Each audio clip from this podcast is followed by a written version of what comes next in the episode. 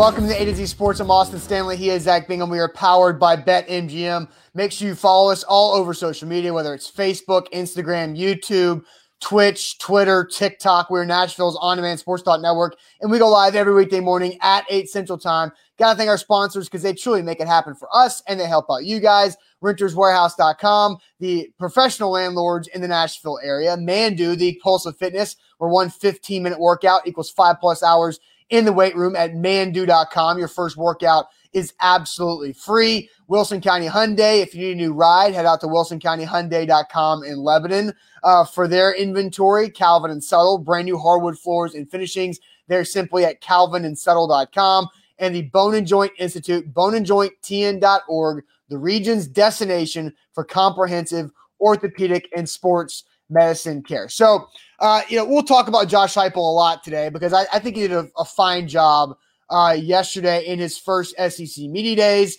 No, it was vanilla, nothing super spicy. But I did talk to Trey Wallace, a Rocky Top Insider, uh, yesterday afternoon after the Vols were done. Uh, he's got some great pieces up at RockyTopInsider.com. And Trey, uh, honestly, is kind of a throwback uh, beat guy. he d- does a lot of investigative stuff. He has a lot of sources inside the program uh, where social media has changed how somebody covers uh, a team. And this story that he, he, told me two stories about Jeremy Pruitt. The first one, uh, the second one will be the audio we play. The first one was about how Jeremy Pruitt, in the middle of the season last year, before game five, just decided on his own to install a brand new defensive formation. And he didn't install it in practice. He installed it on the whiteboard in a meeting and just said, had a coach draw it up. And they said, here's six plays, go out there and execute. That's something that can be done in the NFL, Zach. We know that that's not something that can be done in college football with athletes who are not you know, uh, football czars or football super smart who've been doing this at the professional level. But Jeremy Pruitt was overcomplicating so many different things. But the big story is what happened in Auburn and how Jeremy Pruitt continued to get in the way and to hurt his quarterback. Here's Trey Wallace from our conversation yesterday. Don't have the small mistakes that turn a game around where you could win. Same thing happened at Auburn last year where Jarrett Guarantano – you know, Tennessee's on the 12 yard line going in, you know, and Jeremy Pruitt decides, you know, he wants to call up to Chaney and say, Hey, Chaney, you know, I want to pass here, run this play. And Chaney's like, What are you talking about? And Jeremy's run the play. So they run that stupid play where Jarrett kind of rolls out and passes, and it's returned for 99 yards for a touchdown. and Jarrett's looking at the sideline like, We've never run this play before in this position. Uh, what are you doing? That's the thing, Austin, this year that you're not going to see a problem with Tennessee. And that sucks too because you know who gets all the blame for that. That's Jarrett. It's on, it's on Jarrett. It's on him. but they had never run that play before in that position. And that's just and that's just being an awful coach. Yeah, that's like Jeremy Pruitt. Out. That was a, a, snippet of the story that I don't think has been told before. Uh, I was talking to some other people last night at dinner about that story. But that was a huge play, Zach. You remember Smoke Monday from Auburn just picked it off on the goal line, took it all the way back, and that decided that game. And everybody is always so quick to blame number two over the last several seasons, where Jeremy Pruitt is consistently putting his players in a bad situation, whether it's the quarterback right there in a play they've never run before in a certain situation that doesn't make sense, but he overrides the offensive coordinator to call that play, or whether it's installing a brand new defense middle of the week on a whiteboard and asking guys who just moved to the linebacker position in Jeremy Banks and Quavaris Crouch to learn it on a whiteboard and expecting them to execute and them just getting uh, blown out every week, it seems like. Jeremy Pruitt was a bad coach, putting his players in bad situations. And I think Josh Heupel understands how to put his players in good situations, and that's proven by having top five offenses uh, under his resume at several different spots. Well, I think what I take away from this story is you can't put bad players in bad situations. You can put bad players in good situations to see what happens. But in this per- particular scenario, Jarrett Guarantano proved that he was a bad player. He was a bad football player. He was no good. He was not good enough to be an SEC quarterback. But this particular play, and I remember it like it was yesterday. You know, you look it back and you say, uh, you know, is this, you know, hindsight's 2020. Could that have changed the trajectory of the season? They win their first two games against South Carolina and Missouri. Then they lose four straight to Georgia, Kentucky, Alabama, and Arkansas. A&M is postponed. Then comes Auburn. We all know the end of that game, they lose, but that was the deciding play of yeah. that game. Yeah. If, in fact, if some buts, we know, but if they win that game, the season I think is viewed because they don't go on to lose six straight and seven out of their last eight. They have that win, and that was against 23rd ranked Auburn. That's a massive if, but it is coaching malpractice to put bad players in bad situations. You can't do it. We talk about Vanderbilt all the time. That's Vanderbilt's problem.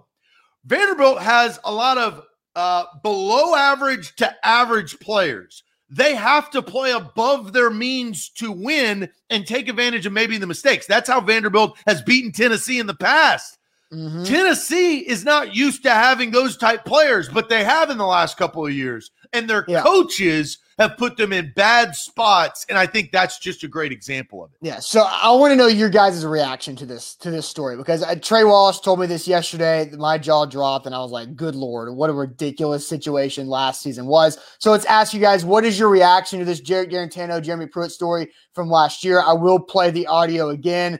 But first, let me tell you guys about our friends over at the Bone and Joint Institute, boneandjointtn.org, the region's destination for comprehensive orthopedic and sports medicine care. Make sure you know who to go to and who to trust whenever that injury pops up in life. You, you have to learn how to deal with it. You have to go to the right doctors who will get you on the path to being back at full health in an efficient manner. And Bone and Joint Institute, they, they can take you every step along the way right there in Franklin, the region's destination for comprehensive orthopedic and sports medicine care. Boneandjointtn.org. Don't forget BetMGM. Download the app today. Risk free $600 bet. Code ATOZ Sports. You can download that app. Austin and I have been having a great time throughout the last couple of months participating in Parlay Boost. They give you free bet Monday, which we've kind of, uh, I, I don't know, we may have outsmarted, but if, you know, the, you know, if, if the Texans win the Super Bowl, we have it. But but I don't think that's going to happen. BetMGM code ATOZ Sports. Download the app today. All right, so I'm going to play the audio again. So I'll, I'll, set the table for you. This is the Auburn game. Tennessee is down 13 to 10 uh, in the third quarter. They're currently on a 60 plus yard drive, taking up five minutes. They're in the red zone with a chance to take the lead or at the very least tie the game at 13. And then here's the story that Trey Wallace tells about Jeremy Pruitt getting in the way and essentially uh, throwing Jarrett Guarantano under the uh, public bus. Here's the story. Don't have the small mistakes that turn a game around where you could win. Same thing happened at Auburn last year where Jarrett Garantano, you know, Tennessee's on the 12 yard line going in, you know, and Jeremy Pruitt decides, you know, he wants to call up to Chaney and say, hey, Chaney, you know, I want to pass here, run this play. And Chaney's like, what are you talking about? And Jeremy's run the play. So they run that stupid play where Jarrett kind of rolls out and passes, and it's returned for 99 yards for a touchdown. and Jarrett's looking at the sideline like, "We've never run this play before in this position. What are you doing?" That's the thing, Austin, this year that you're not going to see a problem with Tennessee. And that sucks too because you know who gets all the blame for that. That's Jarrett. It's on, it's on Jarrett. It's on him. but they had un- never run that play before in that position. And that's just and that's just being an awful coach. Yeah, that's like Jeremy Pruitt. That's Trey Wallace. The full conversation is on the A to Z Sports podcast feed uh, this morning. We'll be up on the A to Z Sport Podcast Network uh, later on this morning as well. Zach, I mean, it's just it's just ridiculous, right? It's and, and I think you can have hope for Josh Heupel being a competent coach that can manage situations and not just think he's the smartest guy in the room. Because a lot of what you heard from Pruitt was that he felt he was the smartest guy in the room. And and uh, Skylar says, no disrespect, I don't care about the JG or JP situation, neither on the team anymore. Here, I I, I honestly feel like I need to tell people this story because ball fans for years were just down Jarrett Guarantano's throat about how much he sucked and how much he ruined well, he did. games. He did. He did. Don't he support did. him. He did. Uh, Is one well, I'm not- situation. hold on. but but how many other times? Look, I'm not saying Jarrett Guarantano you was a good started quarterback. to though. I'm not saying Jarrett Guarantano was a good quarterback at Tennessee, but I do think it's only fair to him to fully understand or to understand as much as we possibly can about how the head coach was putting him in an awful situation on a play they've never run before in the red zone. You don't run that play in the red zone on the road against Auburn at all. Like that's just stupid. And Jeremy Pruitt was consistently doing that with uh his his players last year, and Josh Heupel's not going to, and that's and that's a that's a big deal for Tennessee fans moving forward. Yeah, I, I just don't think that this story tells the uh, Guarantano. Nobody cares about all of this stuff, right? Because you have to win football games in the SEC. You can't make the mistakes that he made. This is one circumstance, and it justifies why both of them are no longer uh, Tennessee Volunteers, right? So that that's I think all this story does. Looking ahead, now that's a different conversation, but I don't think that this one story tells the the, the full story of Jarrett Guarantano or Jeremy Pruitt. They But both it adds were more- it adds more context. bad. Context. They both were bad. This does not take any. I, I think zero. I think nothing different of Jarrett Guarantano's quarterbacking skills. Even he threw the damn ball. so, I- but I- you, and we forget about that. I feel like you're you're pushing this all on Pruitt, and it's not all on Pruitt. A lot of it is in this situation, but the, you, the quarterback still has the opportunity to throw the ball away, do so, check it down, do something else, and he didn't do that. I just I I sympathize with, I with. Jarrett Guarantano. Nobody cares. dealing dealing with that guy, and that's and Nobody that's cares. It, it, it- like you, I don't sympathize for a damn person. If you throw That's, pick that's sixes, you then. That's he fine. did, like he did, you shouldn't be sympathizing. Why can't. I can sympathize with whoever I want to sympathize with, Zach? I can do that. I can have empathy. I can have sympathy. All that stuff. If if you're going to be the other way around, I don't care. But I'm just telling you what I felt like I needed to do. I feel like I need to tell this story. Yeah, you weren't you weren't very sympathetic during the season. I know because I didn't have, because I thought Jarrett One Guarantano story was- changed your mind. It, it doesn't change. I'm not taking. I'm not completely flipping on this. I'm just. I think it's only fair to the player to add extra context to how bad the situation was. That's my only point here. Is that Jeremy Pruitt was consistently getting in the way of his players and making their jobs harder when their jobs were already hard enough because they didn't have all the talent in the world. Like again, Henry To'o was spending more time lining up Jeremy Banks and Quavaris Crouch at linebacker than he was focusing on his job on that play, which is why he consistently looked like he was getting beat and why he probably didn't want to come back anymore. And so when you're trying to install a new defense in the middle of the week, when you know your linebackers are not the sharpest uh, group in the bunch outside of To'o To'o, why are you consistently doing this? I think it's only fair to call out coaches who make bad decisions and put their players in bad situations. And yes, I do sympathize with the college athlete who's put in a bad situation by a stupid coach. That's my point here. Uh, no one cares. Get the job done. Win football games. That's at the All end right, of the day. Thanks. Great analysis. I appreciate your work. That, is that not the truth? That's all. I mean- but that, no, that, that's a pile of you know what, Austin. You were screaming the same damn thing during the Vol season, and now because it's been six six months and you've cooled down a little bit, and I, I just think you've changed your tune, which I don't yeah, think. is because I got correct. extra information. Like if I know, if I did, That doesn't knew- tell us. That tells us that solidifies that both were bad. I- we I- knew I that know before. I, I knew that before this show.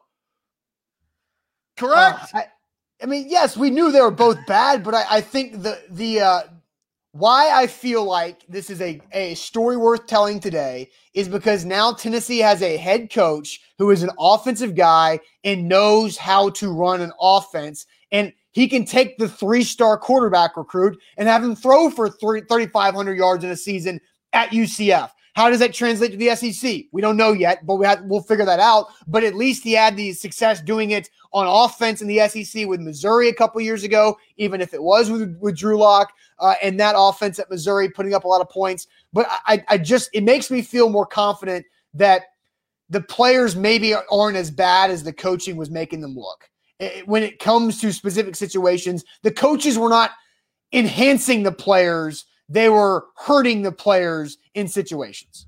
Uh, the Tennessee Volunteers will yield the same result if they don't find a quarterback. Not saying yes. anything, something uh, that anybody else doesn't know, but that's been the case of Tennessee football for decades. They and haven't found dis- a quarterback, I, and I so, don't disagree with that at all. So and and so it didn't matter if Pruitt called the player didn't. Guarantano was not the quarterback to win games. He was going to lose games regardless. He didn't have it in him. He was not a good football quarterback player. That's just the facts. So we move forward to the future and ask this question Do you buy or sell Josh Heupel flipping the Vols culture in one offseason? I think you could have stopped short and been like, yeah, well, yeah, because it's come from the dumps. But I do like in one off season. Can that be flipped in a very short amount of time? That's the question we're going to be asking you guys.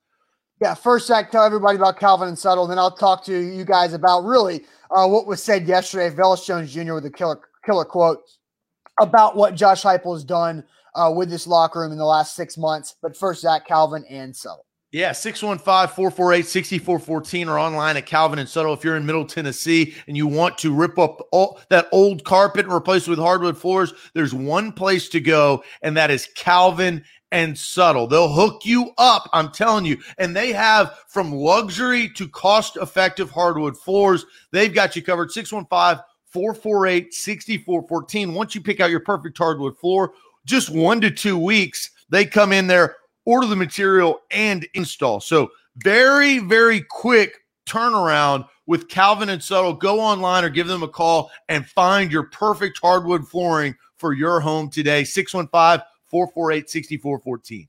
BetMGM, download the app. By the way, congrats to the Milwaukee Bucks for winning the NBA title last night. BetMGM is where to go for all of your sports gambling and sports betting needs. Download the app, use our code ATOZ Sports. You get a risk-free bet up to 600 bucks with your first deposit and your first bet. That's BetMGM. Visit betmgm.com for terms and conditions. You must be 21 years or older, must be present in Tennessee. And for gambling problem support, call the Tennessee Red Line at 800-889-9789. Here live on a Wednesday. We have throwing shade coming up, but uh, Josh Heupel – the, I think the biggest story of Josh Heupel talking to uh, the media yesterday at SEC Media Days was about the culture, the connection, the relationships uh, that he has built with his players and having them be proud to be a Tennessee volunteer athlete. You know, they've done all the events, right? They've played paintball, they did kickball, they did a home run derby at the Vols baseball field, they did top golf at Neyland Stadium, they've done cookouts, all this stuff, right? And it all sounds good. And on social media, it looks like these guys are hanging out. Velus Jones Jr. talked about the brotherhood, but I specifically asked Velus Jones Jr. yesterday, like, what about Josh Heupel's personality makes him relatable to players off the field that helps build these connections? And here was his quote He has an amazing personality. He's a real open guy. Coach Heupel really interacts with the players. He's always around us. He's very involved. He's always around. You always see his face. And here's the kicker I'm proud to go to war for that man this fall. So that was Velus Jones Jr., who's known Josh Heupel for six months. And so, do you buy or sell Josh Heupel's ability to flip the culture in just this one off season? And does it translate to anything positive on the football field? Because we know it, Zach. With Butch Jones, with Jeremy Pruitt, it might have been good at times, but it ended all horribly. And it was like drill sergeant with Jeremy Pruitt. It was like you were an army cadet. You could not have fun, zero fun, sir. All of that stuff. Where Josh Heupel's trying to make it light again. So, do you buy or sell this? Well, I always cool question. You know, you don't want an overcompensation, and I think right. you know Pruitt had the Saban mentality: do your job, uh, stick to the rules, hit, tackle, all of those things, the fundamentals. But you know, I, I think the culture is is interesting because you know they had I mean, Tennessee was running a dirty program. Call a spade a spade. Phillip Fulmer and Jeremy Pruitt were running a dirty program. So I, I think I'm trying to see through the tea leaves that is Heupel doing these things for team camaraderie or on top of team camaraderie, is it for new eyes to say this is no longer a dirty program? These guys care about each other. We're having fun. Fun doesn't necessarily always win you football games, no. but I do think that the perception of all the things that you say make make it seem that they care about one another and they are there on their own accord, not being paid to be there, right? And there's a difference between that. So, uh, and and that's NIL rules uh, aside. But I, I, I do think that the culture will improve. But you're starting from a really bad base, right? So anything is better. Yeah. Yeah, more from Velus Jones Jr. yesterday says uh, that after workouts, players don't just leave and go back to their dorms or wherever. They hang out for an hour or so and talk about whatever. And he said at the end of the day, it's about brotherhood, and that that they've really have emphasized building a culture and creating that connection and knowing each other better on the human being level where you know i i i buy it. Like i think it helps. It's not going to be the decision maker if the vols win eight games versus five games next year. But i do think knowing your teammates respecting your teammates and believing in them and getting to know them will only help you when it gets into the you know the hot practices and uh, the tight game situations where you can really lean on that connection with each other to to break through a tough moment. But it's it's not. So I, I buy it. I think it's desperately needed. You mentioned all the guys who are getting paid. I mean, it's not a surprise that you see the guys who all left and transferred to Oklahoma or wherever they went to right after Jeremy Pruitt got fired and try to connect the dots and saying, hmm, who was on the payroll, right? Like so well, those the are the guys best who, players. Yeah, right. And, but the guys, I mean, the best players and, and, get paid. At look, ask Alabama's quarterback. Yeah, right. Bryce Young getting a million bucks in NIL money, which is insane. But but again, like you, you think like it's pretty obvious to see who wants to be here in, in Tennessee and who didn't, and who is being paid to be here and say, all right, checks have stopped, I'm out. Or cash is no longer flowing, I'm out of here. So I, I buy it um, in it being a ground floor, uh, you know, establishment of a culture. I don't know how much it translates to anything on the field, but it's at least a positive step moving forward that can help you out in some recruiting. Because Zach, in recruiting, you know this. If a recruit comes to campus, they're hanging out with the current players. The current players can either say, yeah, man, like they can either tell the truth that it's a great atmosphere or tell the truth that it sucks here and you shouldn't come here. And I've heard stories. Yeah, hey, it, hey, talk to my my bag man who will get you paid, right? Right, all that stuff. Yeah. And it, I thought this was a very good comment from. It seems to be a Kentucky fan for Corey. Corey says he's buying it. He says he watched Kentucky do it as a Kentucky fan and Mark Stoops, saying may take a little while to yield results because it will depend on what kind of players you could pull, but it definitely can change the culture. I think that is a great comment and pretty eye opening of what Mark Stoops is doing and has done with Kentucky football. Austin, you said it yourself. You feel like Kentucky is a much better football team and program right now than Tennessee, which I don't think we would have ever thought we would have said, I don't know, six, seven years ago. But that's the case. Can can Tennessee kind of take that same approach with better facilities and more of a prestigious football program and turn that into a winner more quickly. I think that eh, to, to answer the question, I will buy it. And I think here's the change based on what we were talking about earlier on the show in your podcast with Trey Wallace.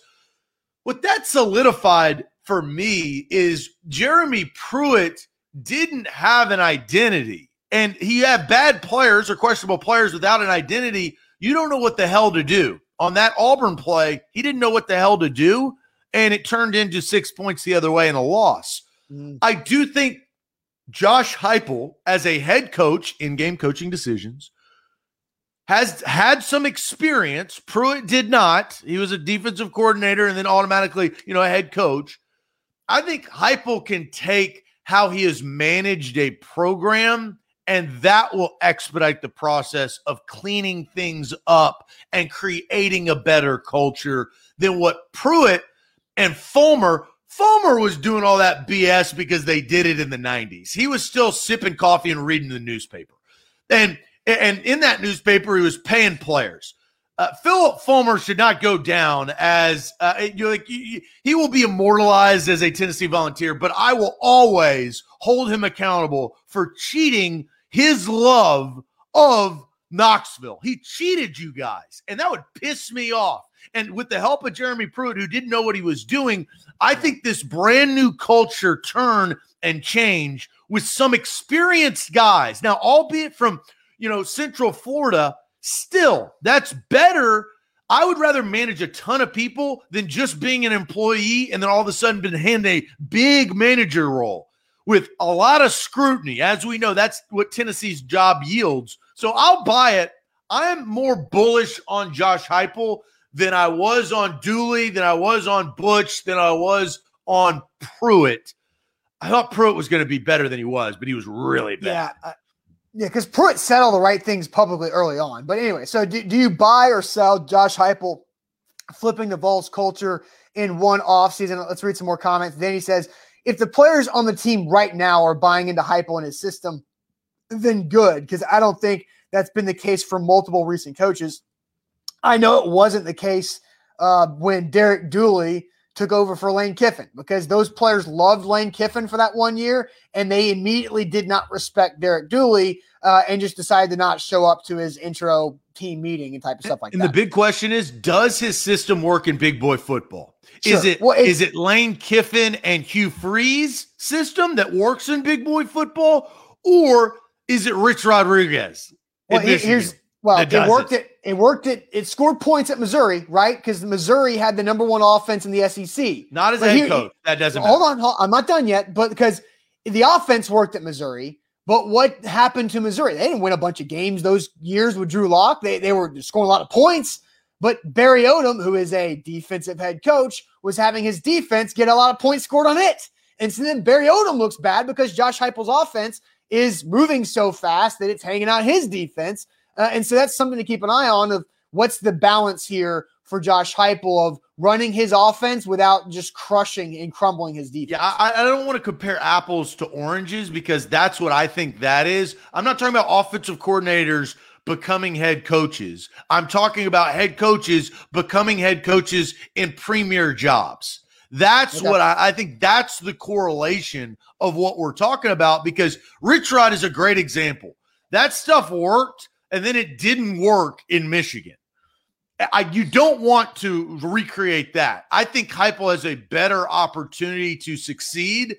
He's got to get a quarterback, and he has to find the right personnel on his coaching staff, his defensive coaching staff, because the hardest part is managing all of these guys. Only a few coaches can really do it very well. You know, can really manage a lot of people and get their system ingrained in their football roster. Right. Uh, Jeff Rubel says selling one off season is too hard. Louis says sell. Brian says not at all. Fiction. He's going factor fiction on this. Charlie brings up that Josh Heupel's had more of an off season than Pruitt did with Harrison Bailey, which is true. Uh, and we'll get to the quarterbacks here in a little bit. Uh, Skyler says uh, he's buying it because it speaks volumes that this offseason he's hearing vocal leaders this year. Blaine says buy culture doesn't necessarily mean winning 10 games. Just look at Ole Miss. Uh, and you know that, like of what Lane Kiffin's been able to do. And well, year one year. expectations are lower, right? So, and especially yeah. with the bowl ban probably looming. I thought the love of the show for me goes to Billy Jones. I'm going to toss a love, All Billy. Right. I'm, I'm I'm tossing a love Billy's way because I think Billy hits it on the head. We can talk about all the stuff he's done, but if it doesn't work, can Heupel adapt? And that's where the rubber meets the road. That's where the big decisions are made. That's what we found out that it didn't work for Butch, it didn't work for Dooley, it didn't work for Pruitt. You know, when things went wrong, can you adapt on the fly and say, okay, my system worked against lesser opponents, but it's not working now. Maybe I need to tweak some things.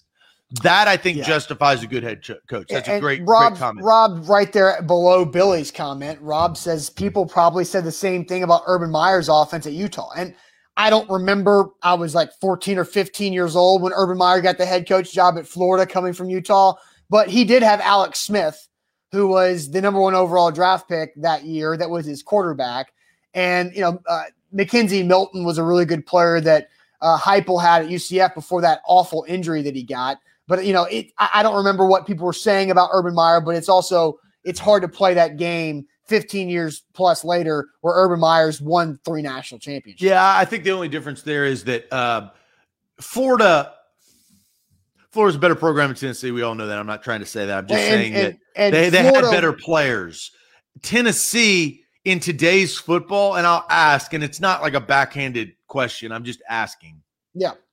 How what's the separation of actual football talent right now from UCF to Tennessee? I don't think it's that big of a difference, right? I would agree. And I, and so I think that for me makes Heupel's job so much more difficult because he's playing probably with equal talent, but much much more difficult competition week in and week out. That's the difficulty of this job. And I, I br- bring that up because the Urban Meyer comment is that Florida back then they could recoup much better talent overall on the roster than Utah could in a very Well, quick amount of time. Yeah, and and, It and Jo- Joe Joe Hinn says I remember it. It was questioned, but Leak and Tebow made it work for sure. And again, Ron Zook was a not a very good head coach, but he recruited really well. So, Ron Zook uh, did not just have a bare naked roster after Steve Spurrier went to Washington. So. Um, the, the the it was still pretty loaded up for Urban Meyer to come in and just coach it up.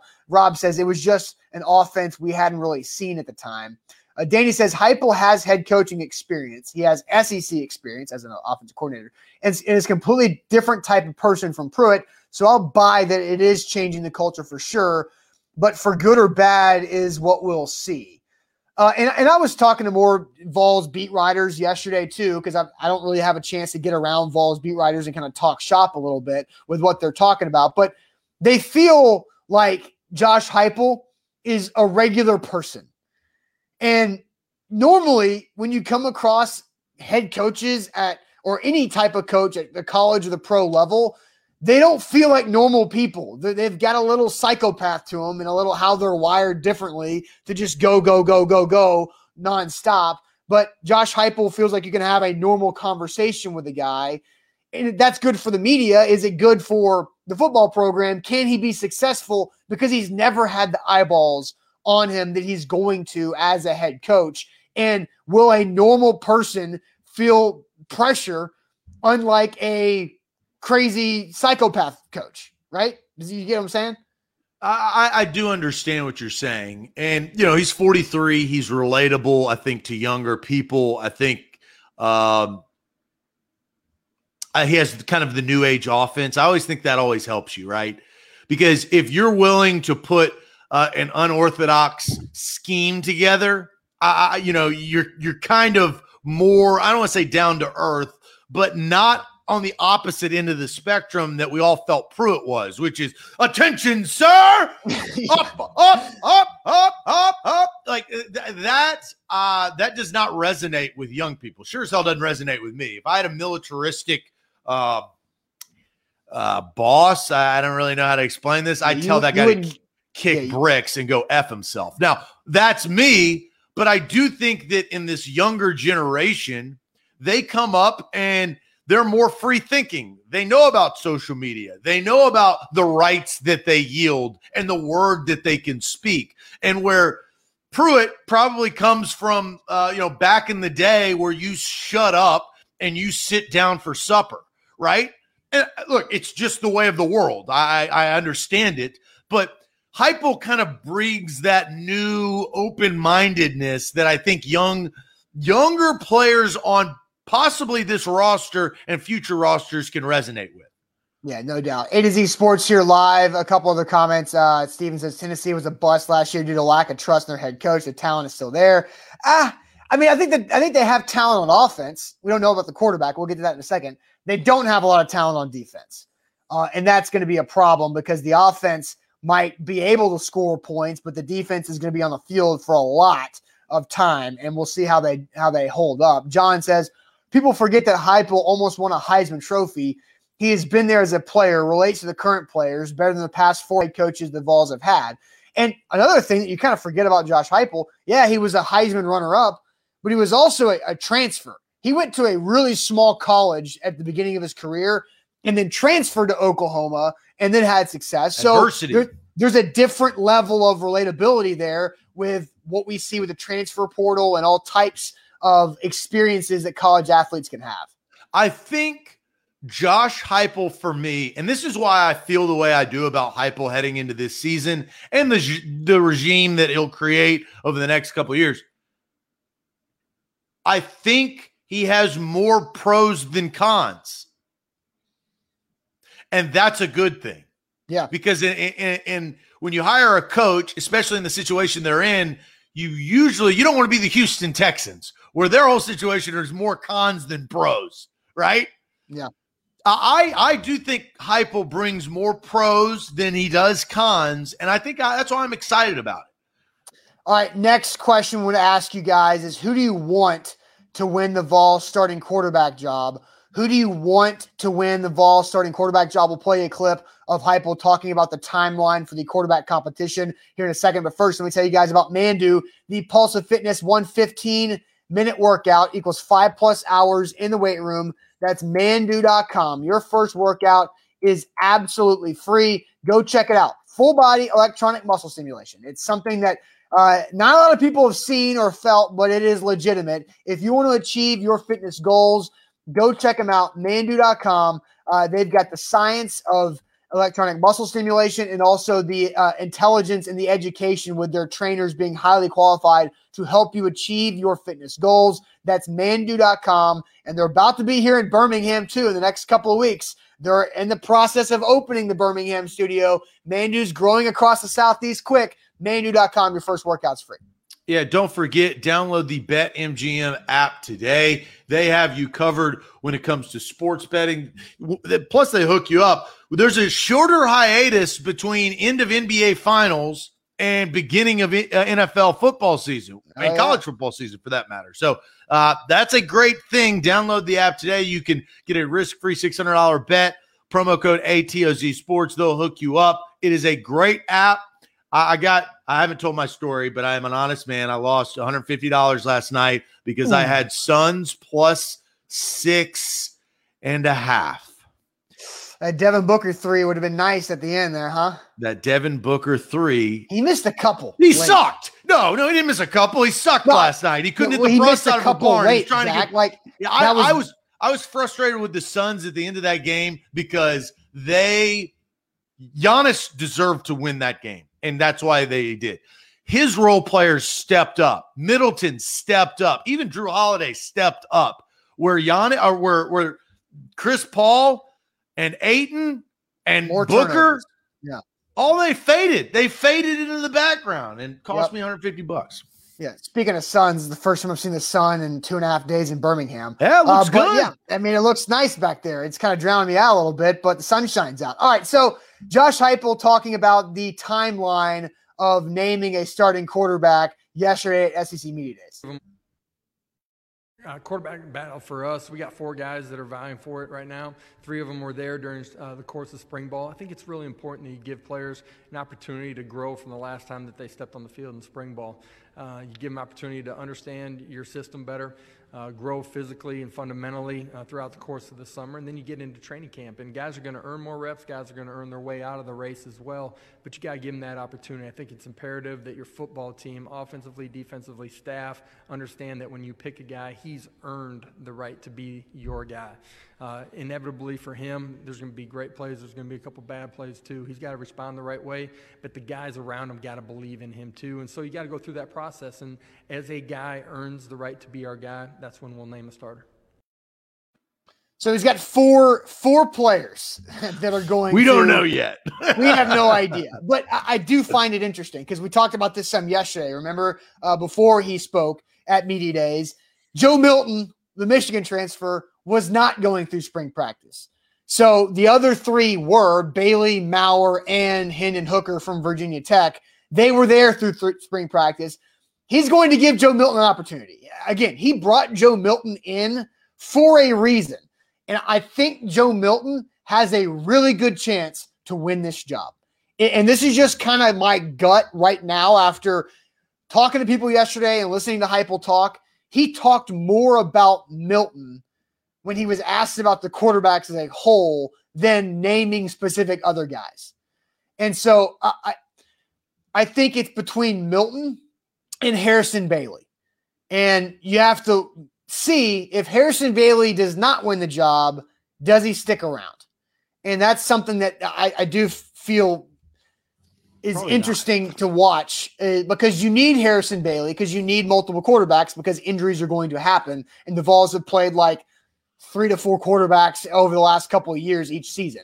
So, uh, yeah, and, and Raging Iguana says some other UT uh, journalists have said that the job is basically Milton's to lose. I, I didn't hear it that strongly, but I, I, I do feel like people are expecting Joe Milton to get the opportunity to win the job uh, pretty quick. So, if you are a Tennessee fan, you want the most accurate quarterback. That that that is who you want to win the job. Uh, based on Milton's history, I don't think he is it, but uh, you want the most accurate quarterback. So my vote, who do you want to win the job? The most accurate quarterback. Not the guy with the most speed or the ability to maneuver out of trouble. Or I don't I think with this quick paced offense, you need a guy and and I'll give you an example based on my own experience with Ole Miss. Everybody knows who Matt Corral is now, but he was he was vying for a job uh, a couple of years, or yeah, two years ago with a guy who couldn't throw. And the cream rises to the top when it comes to throwing accuracy. You don't want to get out there and Milton can't throw an out. I've seen Harrison Bailey. He has accuracy. My vote is Harrison Bailey. It will continue to be. I'm not cheering against Milton. I could give a damn. But I would, I think Tennessee fans should be rooting for the guy with the most accuracy. So there, uh, it's interesting because Hendon Hooker and Velus Jones Jr. are really close, uh, and so they've been getting a lot of work in together off uh, by on their own, right?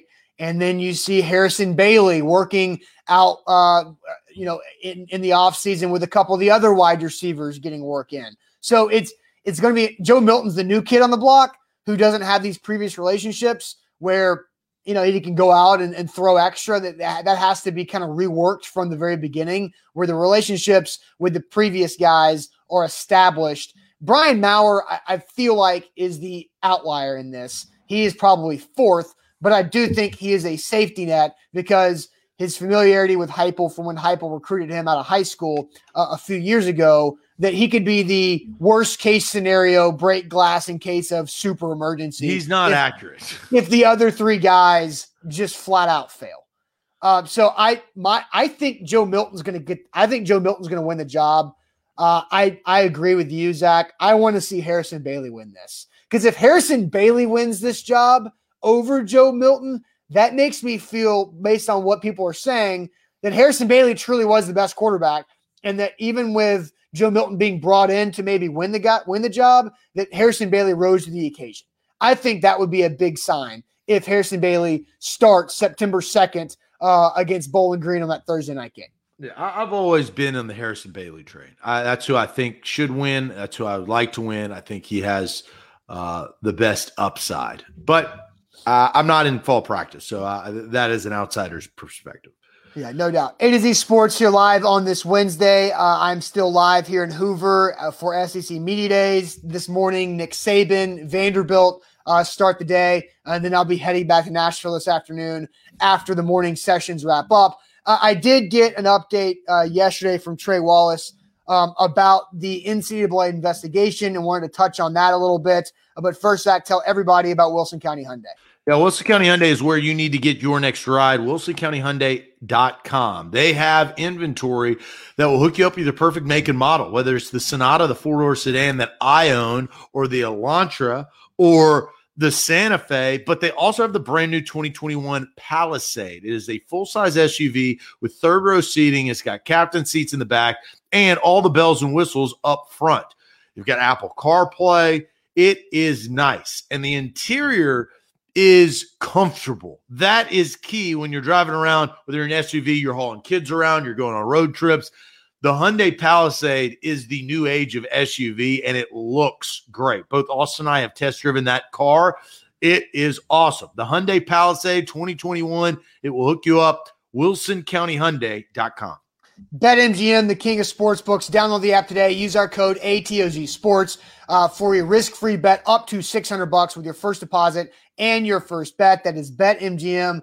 Download the app. Take advantage of this uh, because NFL training camps start next week. So there's going to be a lot of great opportunities to jump on some future odds with our guys Alan Bell and Brian Edwards. They will return on Friday with A to Z Sports Picks and really start to focus on college football and the NFL as a lot of week one lines are out, plus futures there. Again, BetMGM, download the app, use our code ATOZ Sports. So I mentioned earlier, uh, Trey Wallace and I talked a lot uh, for about 30 minutes yesterday after the Vols went through SEC Media Days uh, and talked a lot about diff- a lot, about a lot of different things. So you can hear that podcast wherever you watch uh, this show or wherever you get your podcast, the A to Z Sports podcast stream on uh, iTunes, SoundCloud, uh, Spotify, wherever.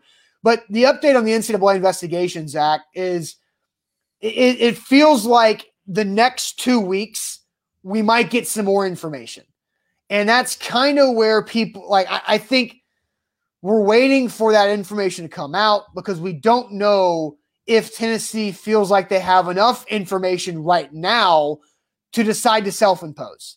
But over the next two weeks, that information might become more clear. Trey told me on that podcast that they've started to spend more money from March to April to May to June.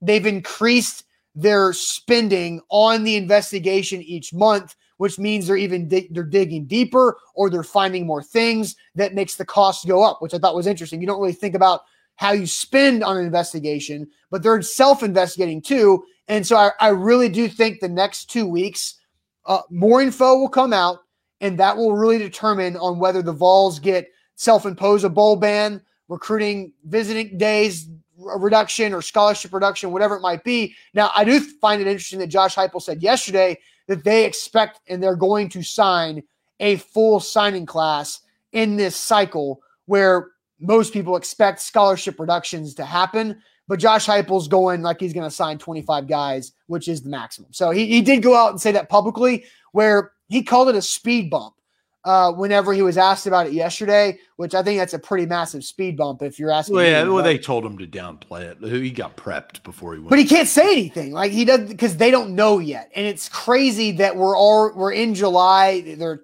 a couple weeks away from fall camp, and they're still just waiting to find more information, which hopefully does come out in the next two weeks. Uh, I expect them to self-impose a bowl ban, just rip a band-aid off and, and get it over with and see if the NCAA gives you grace and doesn't give you a second one. Because the recruiting thing does hurt you, but Tennessee's rebuilding. So, you know, who cares if you go to a bowl game this year?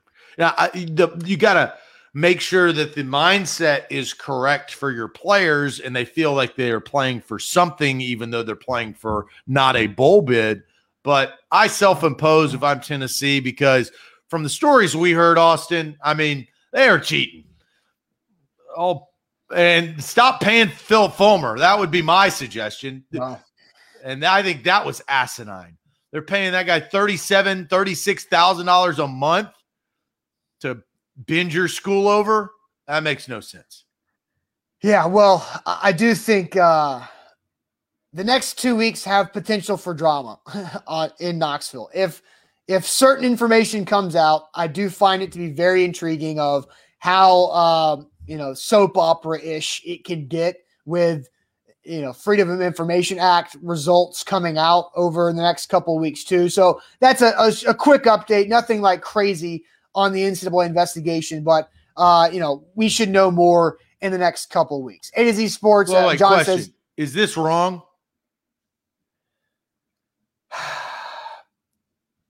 no. Well, I mean, he was fired, but he was allowed to, he was told to retire. That's, it, I mean, He wasn't fired. He retired. That's wrong, Raging Iguana. That's why I'm so. Uh, that's why I, I hold him accountable was- so much. he, He, was retired. forced- He was. He did. They didn't can him. They should have Well- fired him at the stake, and they didn't it because was of what he did. Well, I mean, technically, he retired. That's what. that is. That is the point. He Yes. did retire, and Well, they, they gave him- him. It was it was a Phil. We're going to move on from you. Do you want to retire instead of us firing you? I mean, they saved him. And Rob says they protected him.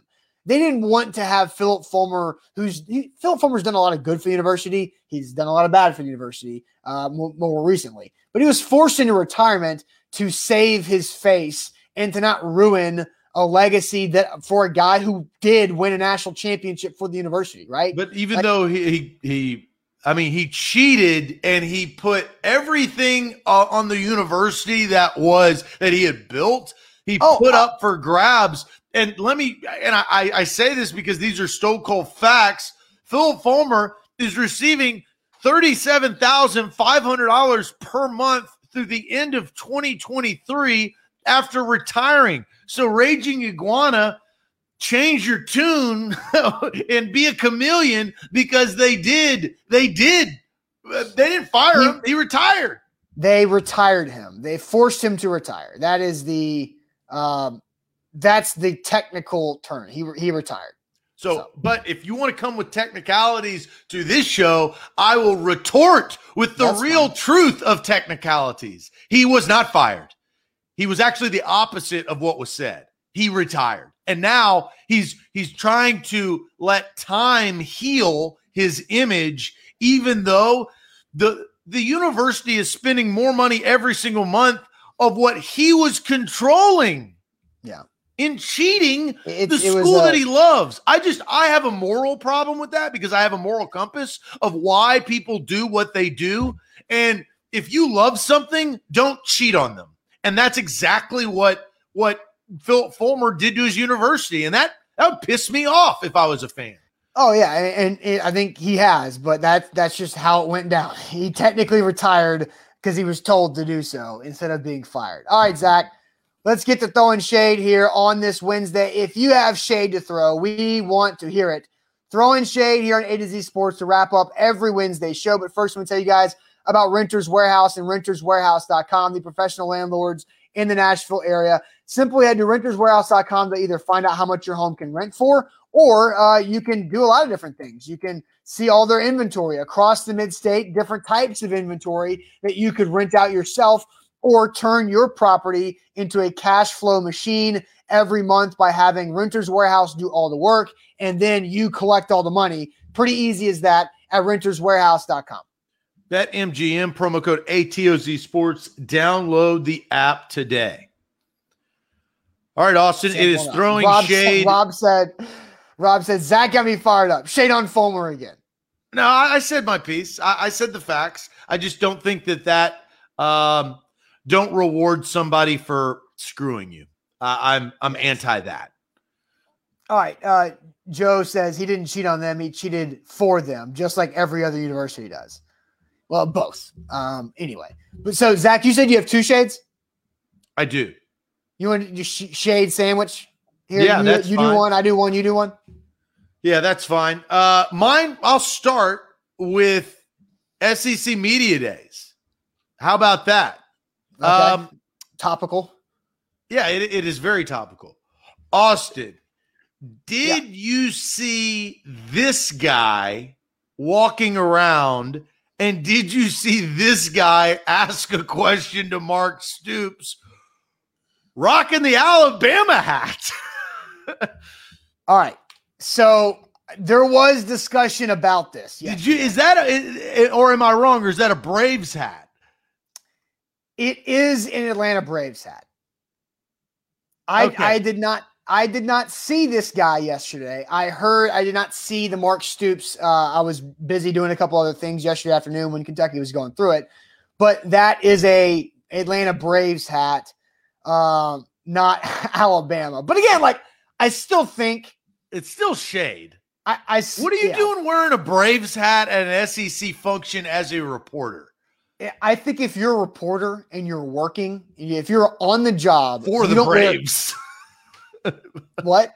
I said the only way that you would be able to wear a, a, Braves hat for me if you were working for the Braves, but you have no business being at SEC Media Bit Days. I, I just feel like if you're a reporter on the job, you don't wear any team stuff, regardless if it's the a baseball team that you're a fan of, um, and you're covering SEC football. I, I I don't think it's professional to wear team gear while you're covering an event related or not to that team gear as a professional media member. I, I so the shade is still valid, but it was an Atlanta Braves hat, not an Alabama hat. The Alabama hat would have been like ultimate. They would have. They would have had to say something to him.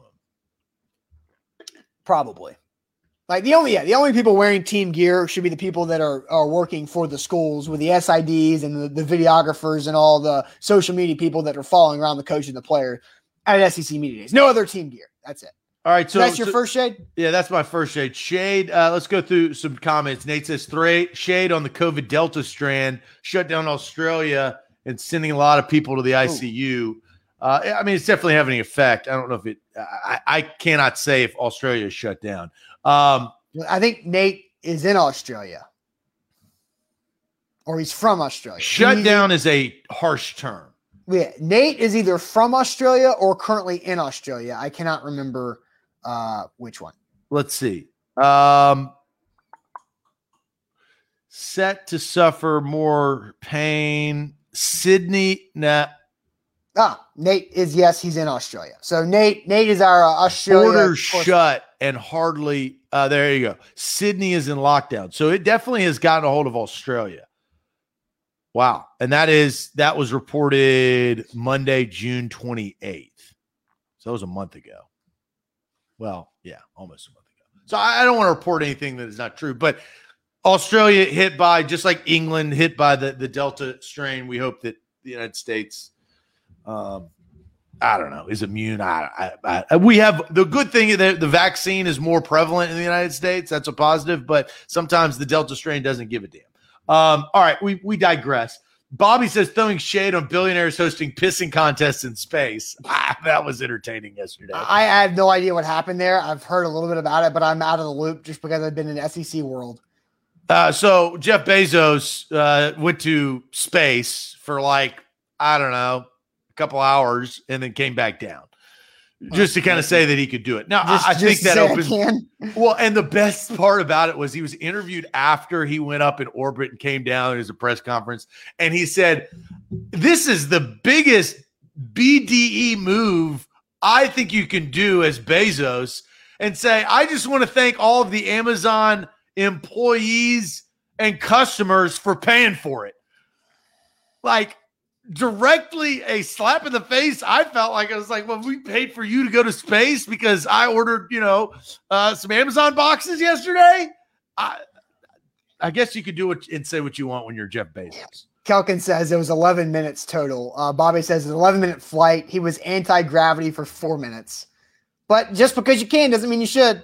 Well, and it's building on it. I think that the exciting thing is the, you know, he has the the money to make people able to do that and experience that and get that going. And that would be unbelievable. If you could fly to space for 11 minutes, a lot of people with a lot of money would do that. Yeah, just because because it's such a different experience, no doubt about it. All right, so uh, more. Do we have more shade comments to get through? I, I did see uh, uh, Louis says shade on crappy animal owners like his neighbor to the west. Sorry, but animals rule his house. I agree. If if anybody is mistreating an animal or a pet, uh, they definitely are deserving of shade. I don't know the situation there, Louis. Uh, Danny says throwing shade in the last 20 years of Tennessee football, underachieving to the point where none of us are comfortable predicting any more than a six win season. Loyalty is painful sometimes. Uh, Danny, yep, for sure. Uh, Jeff says shade on parents who force their kids on roller coasters. I saw a girl completely bawling, crying, getting off a coaster this weekend. I mean, I like I don't have kids, so I don't necessarily know how to criticize or say, but like sometimes, like I would assume a kid is going to be scared to do something, and the parent can encourage or make their kid do this to experience their fears, and they probably would have fun on the roller coaster afterwards. But sometimes it probably backfires, like that, and ruins it, and they hate roller coasters for the rest of their life. You never know. Maybe That's so. the risk of parenting, right? There's no there's no book, there's no handbook to say, hey, look, this is the right thing to do. We you don't know.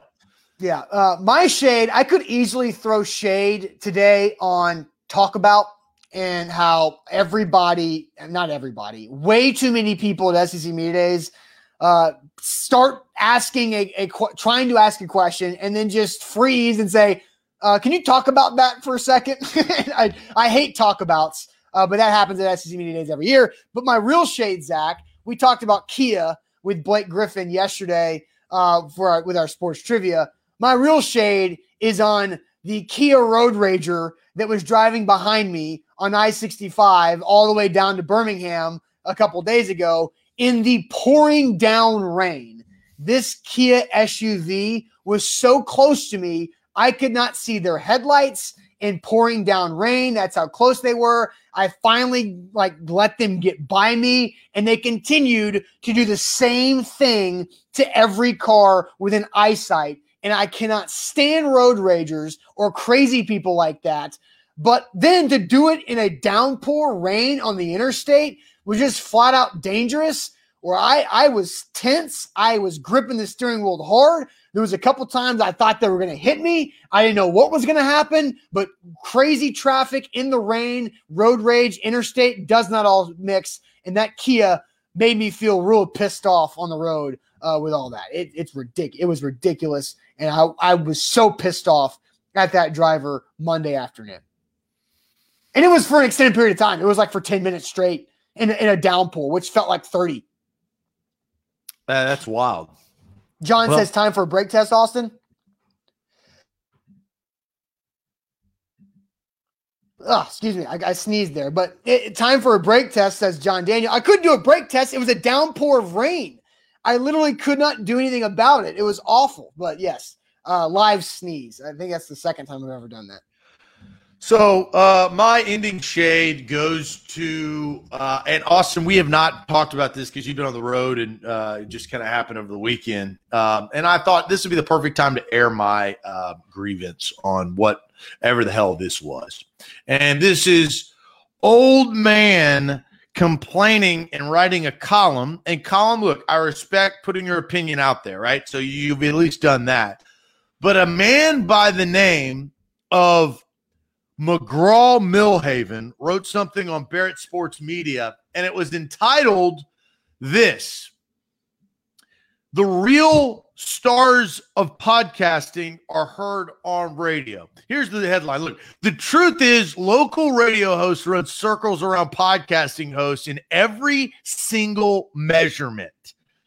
McGraw Milhaven has more on his latest column. So I clicked on it and and I say this because I have done both.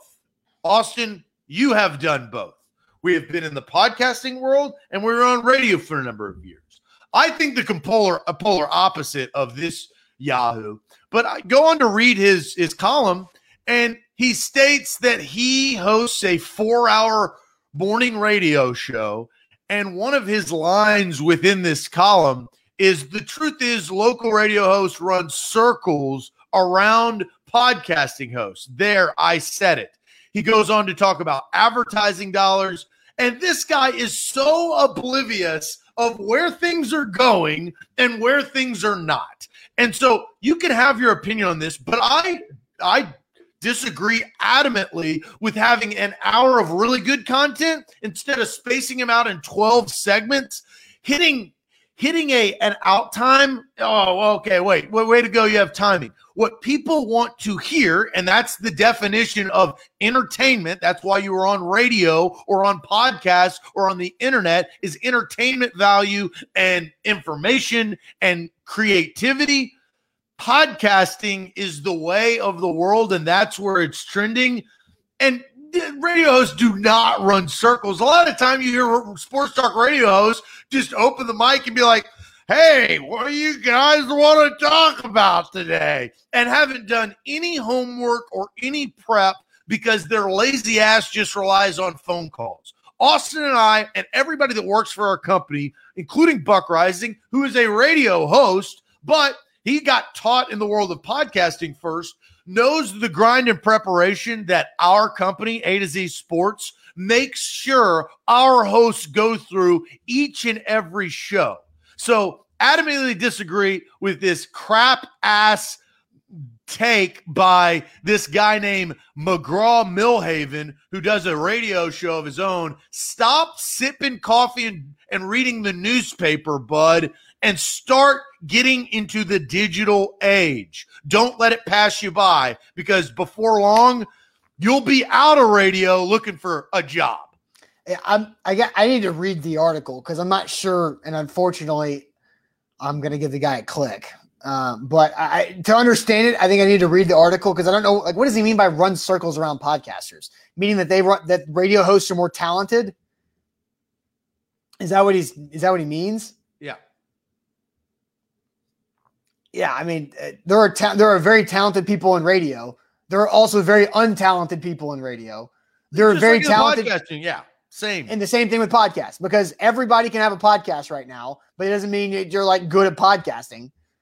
Like it's uh so the guy sounds like he is grasping at straws to stay relevant and how he has to try to have a hot take about how he is more talented than podcasters. And it's just a blanket statement that I think the majority of people disagree with. Here was another uh, excerpt from the the article. He says, uh, "How, uh, according to Bloomberg News, there are almost no podcasts that take in twenty million dollars in ad sales a year." So he's now referencing advertising dollars in justification. But Dan Le Batard just in- inked a three-year, fifty million dollar deal in one advertiser with DraftKings. Yeah, it This guy, you're like, are are you sitting there? You're not, you can't say money's moving. money's moving away. And so uh, it, it, it was a headache to read. And I was about to go public with this uh, instead of actually explaining it. But here's my problem with Twitter. If I come out with a strong opinion on Twitter, I know that people are going to come after me and respond. And I just don't care to respond to all of them. And so uh, it may be a lazy factor or something that I don't want to do. I would rather just talk to them face to face or have them text me and me talk to them. That's why I love this platform. So uh, that is my ending shade. good good way to end it all right guys uh we're wrapping up here from sec media media days today i'm here in hoover headed back this afternoon hopefully uh the, sun- the sun stays out i don't have to drive in a downpour again uh, but yeah, SEC Media Days has been a success so far. Thanks again to the Nashville Sports Council. Head to NashvilleSports.com to volunteer for the Music City Grand Prix coming up uh, August 6th to the 8th. So check that out. That they need volunteers. That's NashvilleSports.com for that. They've been a great sponsor of all of our uh, SEC Media Days content. Uh, I've got another podcast that I'm going to have uh, recorded later on today with a fun guest uh, that I have in mind. We'll, we'll see how that goes. Uh, but hope you guys have a great rest of your Wednesday, and we will see you guys later on uh, on a Thursday back in home studio talking Titans once again because Titans camp opens a week from today. So about to get real busy here. Have a great Wednesday, guys. See you later. Adios.